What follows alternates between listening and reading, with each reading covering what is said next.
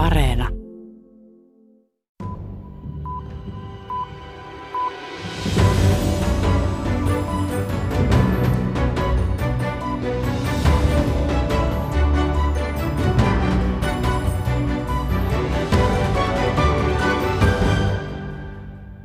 No somos chavistas.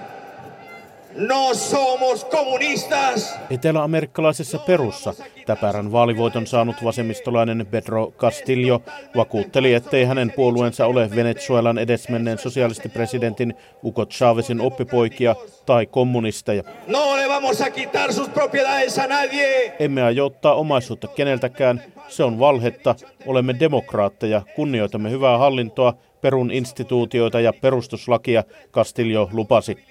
Hän on ajanut perustuslakiin muutosta, joka takaisi valtiolle suuremman osuuden kaivosteollisuuden voitoista. Jännitteet ovat kiristyneet, kun vaalit niukasti hävinnyt oikeistolainen Keiko Fujimori on turvautunut Donald Trumpin pelikirjaan ja syyttää vaalitappionsa johtuneen vaalivilpistä. Fujimorin puolesta marssivat myös eläköityneet sotilaat. No. Pelkurimaiset kommunistit pitää jättää maan ulkopuolelle. Emme halua heitä tänne, eläkkeellä oleva amiraali Jorge Montoya sanoi. Minä olen Heikki Heiskanen ja tässä maailmanpolitiikan arkipäivää ohjelmassa pohdimme latinalaisen Amerikan poliittista suuntaa, sotilasdiktatuurien, uusliberalismin ja sitä haastaneen vasemmistosuuntauksen niin sanotun vaaleanpunaisen aallon jälkeen. Latinalainen Amerikka on ohjelmamme teemana koko heinäkuun. Kuulemme jalkapallosta ja politiikasta, alkuperäiskansien asemasta, eriarvoisuudesta ja Kiinan vaikutusvallasta alueella – Asevoimien väliintulolla on hyytävä perinne latinalaisen Amerikan politiikassa. Kun talouskasvu hidastuu ja poliittinen epävakaus lisääntyy, kasvaa alueen johtajien houkutus käyttää armeijaa poliittisena välineenä. Now with the economic slowing and also the fact that nyt kun talous hidastuu ja muut maailman alueet vievät Euroopan johtajien ja Yhdysvaltain huomion, näemme latinalaisessa Amerikassa käänteen autoritaarisimpiin johtajiin, latinalaisen Amerikan tutkimuksen professori Christina Mani Oberlin Collegesta sanoo. Yksi esimerkki on keskiamerikkalainen El Salvador. Siellä presidentti Nayib Bukele on käyttänyt armeijaa ikään kuin henkilökohtaisena kaartinaan vastakkainasettelussa kongressin kanssa. And he has uh, really used the military as his as a symbol of his power and his legitimacy. Hän on tosiaan käyttänyt armeijaa voimansa ja legitimiteettinsä symbolina. Se on ongelmallista demokratian kannalta, Kristina Mani sanoo. I want to be clear to folks in this region who are thinking about making that dangerous trek to the United States-Mexico border. Do not come. Haluan tehdä selväksi ihmisille, jotka suunnittelevat vaarallista matkaa Yhdysvaltain ja Meksikon rajalle, älkää tulko, älkää tulko, Yhdysvaltain varapresidentti Kamala Harris sanoi vierailullaan keskiamerikkalaisessa Guatemalassa kesäkuussa. Yhdysvallat ei mielellään muistele, miten se sekaantui 70- ja 80-luvuilla Keski-Amerikan pienten valtioiden politiikkaan, horjutti Sandinista liikettä Nicaraguassa ja tuki kovaotteisia oikeistolaisia asevoimia vasemmistolaisia sissiliikkeitä vastaan Guatemalassa ja El Salvadorissa.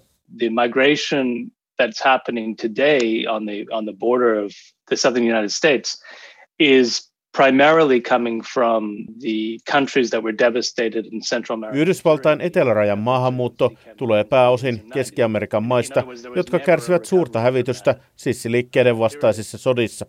Toisin sanoen, siitä ajanjaksosta ei ole koskaan toivuttu, professori Jeffrey Weber Yorkin yliopistosta Torontosta sanoo. El Salvadorissa 80-luvulla käydyn raan sisällissodan muistot ja pelot ovat jälleen nousseet pintaan, kun itsevaltaisin otteen toimiva presidentti Nayib Bukele on turvautunut armeijan tukeen sisäpoliittisissa kamppailuissa. Keski-amerikkalaisessa El Salvadorissa vieraili toimittajamme Johanna Juntunen.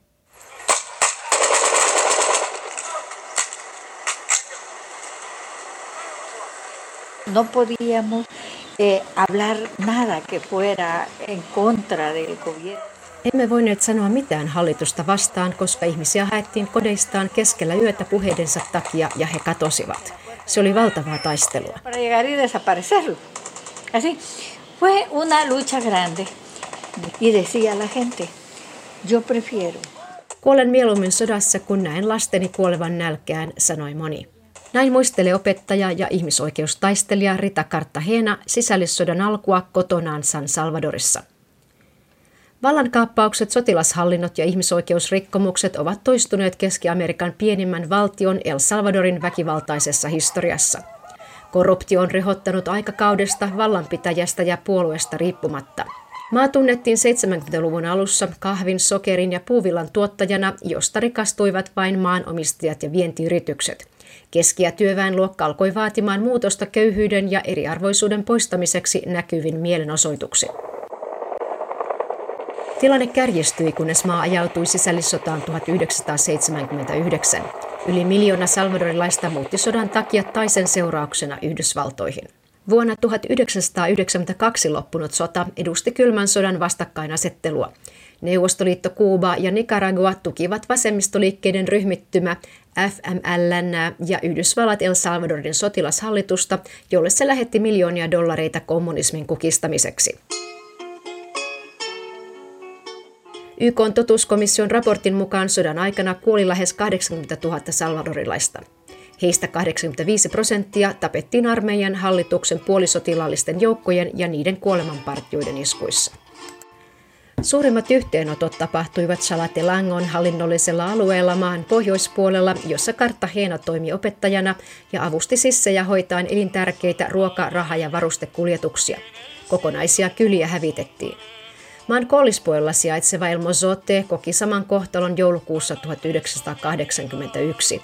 Yhdysvaltain sotilasneuvonantajien kouluttaman Atlakatal-pataljoonan sotilaat tappoivat yli 900 aseistamatonta kyläläistä ja lähialueelta tullutta maatyöläistä, joiden joukossa vasemmistolaississien epäiltiin piilottelevan. Lo del fue algo increíble. Fue algo que hicieron exactamente lo mismo. El Mozoten verilöyly oli uskomaton – Aiempien massateurastusten tapaan nuoret, raskaana olevat naiset ja kaikki muut pakotettiin ulos kodeistaan ja heidät tapettiin. Muutamat pienet lapset säilyivät hengissä, mutta tapahtuma on jättänyt heille valtavat traumat, Kartahena kertoo. El Salvadorin ja Yhdysvaltain hallitukset väittivät vuosikausia, että El Mozoten joukkosurmaa ei tapahtunut. Tutkimuksia on estetty tai hidastettu, eikä tekijöitä ole haluttu saattaa vastuuseen. Oikeuden kuulustelut jatkuivat vihdoin El Salvadorissa huhtikuun lopussa.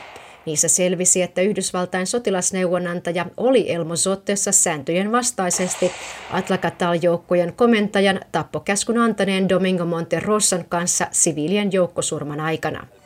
Su excelencia el presidente de la República, Nayib Bukele. Tuleeko historia jälleen toistamaan itseään?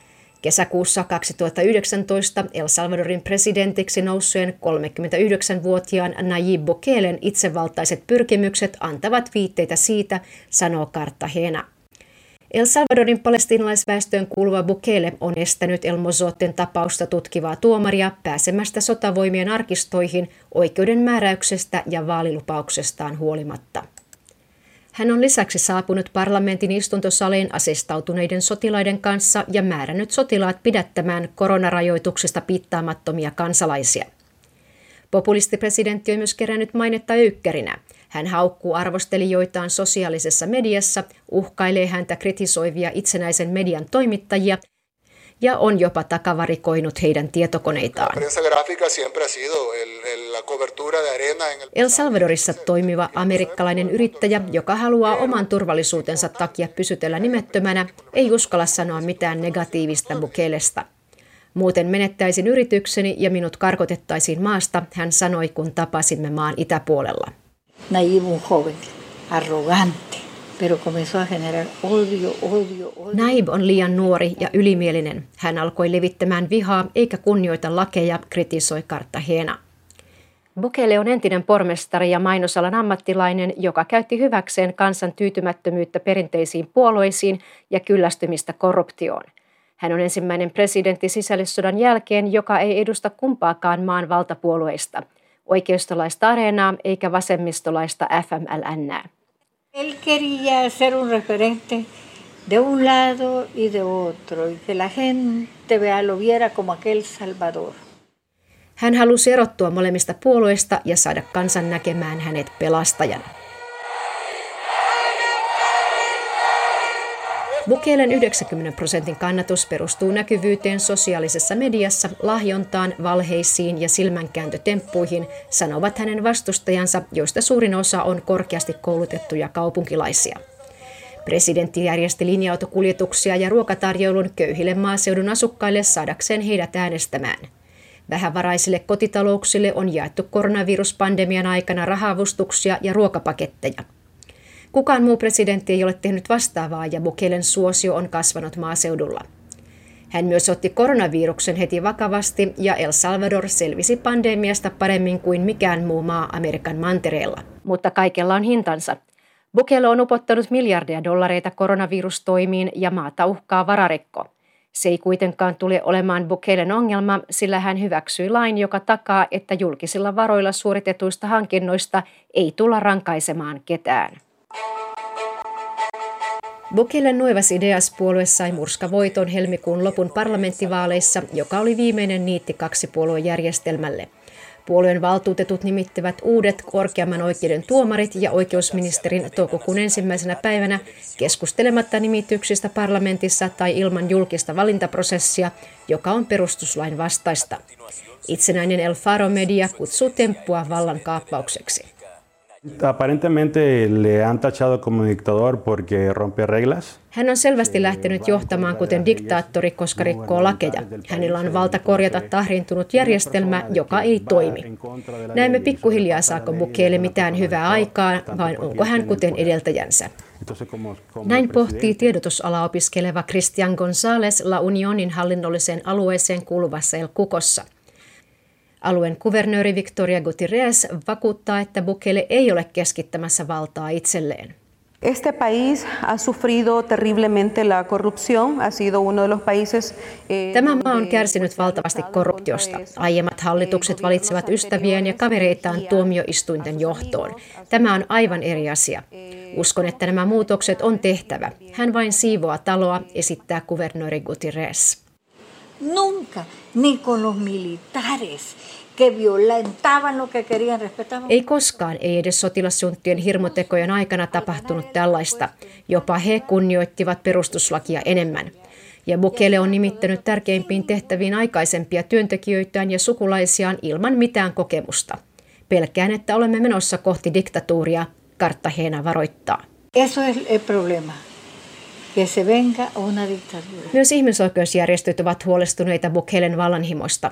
Suhde Yhdysvaltoihin ja Bidenin hallintoon on kehno. Bukele uhoaa johtavansa maan uuteen historiaan ja puolustelee tekojaan tunnin pituisissa lehdistötilaisuuksissa. Hay muchas personas en la comunidad internacional que están tratando de ser confundidos de lo que está sucediendo en El Salvador. Varapresidentti Kamala Harris on sanonut Yhdysvaltain olevan erittäin huolissaan demokratian tilasta El Salvadorissa. Siirtolaisongelman ratkaisuun keskittyvä Harris ei matkustanut maahan kesäkuun toisella viikolla, mutta vieraili Guatemalassa ja Meksikossa.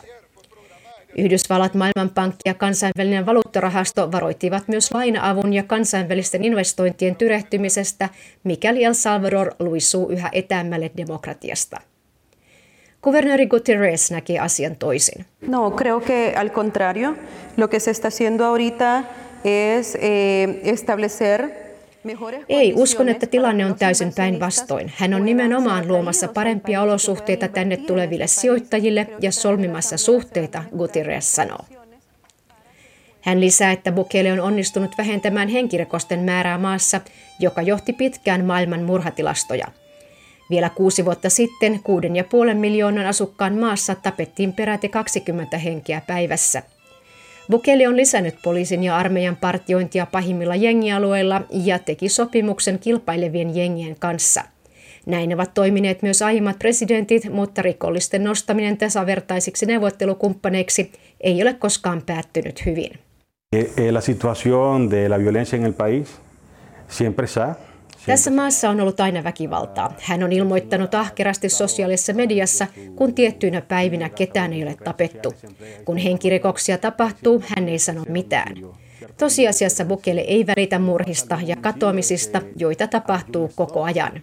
Entonces quiere dar esa imagen global, internacional, de que Salvador estamos bien. Hän haluaa antaa siloitellun kuvan El Salvadorista kansainvälisissä piireissä. Me, jotka asumme täällä, tajuamme ja tiedämme totuuden, González muistuttaa. Suositun TV-aseman uutisankkuri, joka ei uskalla ilmaista ajatuksiaan julkisesti, kertoi San Salvadorissa, että hän pelkää maansa kulkevan kohti Kuuban, Venezuelan ja Nicaraguan viitoittamaa tietä. Kartahena pelkää samaa. Hän pitää Bukelea poliitikkona, jonka tavoitteena on ainoastaan itsensä markkinoiminen sekä vallan hankkiminen ja säilyttäminen keinolla millä hyvänsä. Él sí tiene plan, pero plan para quedarse el. Hänellä on kyllä suunnitelma, mutta vain vallan säilyttämiseksi, jotta hän voi tehdä mitä haluaa. Mitään suunnitelmaa maan talouden parantamiseksi hänellä ei ole. Hän on mielestäni makkiavellisti ja huijari. Qué tristeza, toda aquella lucha Tämä on todella surullista kaikille, jotka taistelivat epäoikeudenmukaisuutta vastaan. Kaikki, jotka kuolivat El Mozotteessa ja jotka ovat heidän puolellaan, eivät voi uskoa tämän hetken vallanpitäjän väärinkäytöksiä. El Salvadorista raportoi Johanna Juntunen. El Salvador on äärimmäinen tapaus, mutta alueella on myös muita johtajia, jotka ovat haastettuina tai protestien aikana lähettäneet armeijan kaduille ensi kertaa sitten autoritääristen hallintojen, professori Kristina Mani kertoo. Näin on tapahtunut esimerkiksi Chilen mielenosoituksissa kahden viime vuoden aikana. And was the first time that the armed forces were put to to deal with civilian unrest. Se on ensi kerta, kun asevoimat on pantu hoitamaan siviililevottomuuksia pääkaupungissa ja muissa kaupungeissa, Mani sanoo. Myös Kolumbian mielenosoituksissa turvallisuusjoukkojen toimet ovat olleet kovaotteisia.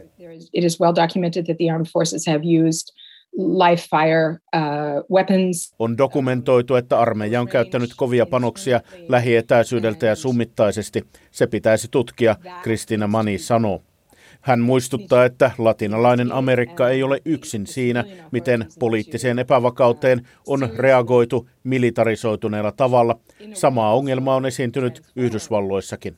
These are questions in many parts of, uh, of the Americas, also in the United States, about uh, policing. Armeijan roolia latinalaisessa Amerikassa on kasvattanut myös koronapandemia. Asevoimia on käytetty muun muassa koronasulkujen ja karanteenien valvontaan. And the armed forces were in some cases arresting people, civilians on the street. Joissain tapauksissa asevoimat pidättivät kaduilla siviilejä, jotka eivät noudattaneet sääntöjä, Kristina Mani kertoo. Näin on tapahtunut Keski-Amerikan maissa ja Andien maissa, kuten Perussa. Vaarana on, että siitä tulee yleinen tapa. Kristina Mani ei kuitenkaan pidä paluuta sotilasdiktatuurien aikaan todennäköisenä.